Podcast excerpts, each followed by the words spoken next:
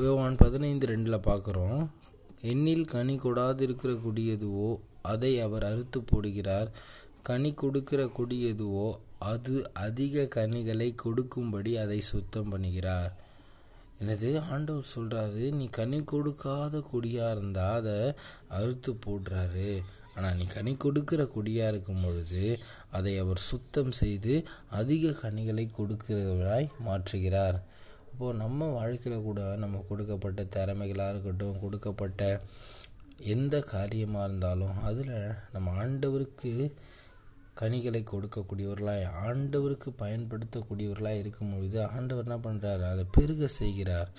ஆனால் நீ அதை பயன்படுத்தாமல் ஒன்றும் இல்லாமல் அதை கனியே கொடுக்காமல் நீ வைத்து கொண்டிருக்கும் பொழுது தேவன் அதை அறுத்து போடுகிறார். நம்ம வாழ்க்கையும் அதே மாதிரி தாங்க ஆண்டவருக்கேற்ற ஒரு வாழ்க்கையை சத்திய வாழ்க்கை நம்ம வாழாத போது தேவன் அதை அறுத்து போடுகிறார் நம்ம ஆண்டவருக்காக வாழணுன்ற ஒரு வாஞ்சை தாகம் கொஞ்சமாக நம்ம ஆண்டவருக்காக நம்ம வாழ முயற்சி எடுத்து நம்ம காரியங்களை செய்யும் பொழுது அந்த தாகத்தோடு நம்ம நடக்கும் பொழுது ஆண்டவர் அதை இன்னுமாய் பெருக செய்து நம்மளை வாழ உதவி செய்கிறார்.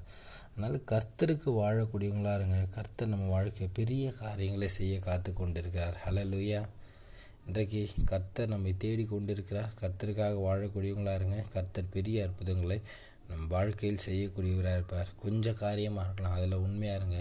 கொஞ்சத்தில் உண்மையாக இருந்தால் உன் அநேகத்தில் அதிகாரியாக வைப்பேன் என்று கர்த்தர் சொல்லியிருக்கிறார். அதனால் கொஞ்சம் காரியத்தில் நமக்கு எந்த காரியத்திலையும் நம்ம ஆண்டவருக்கு உண்மையாக இருக்கணும். Amen praise lord a wonderful great day to year God bless you நீங்கள் நல்லா இருப்பீங்க. கர்த்தர் உங்களை ஆசீர்வதிப்பாராக.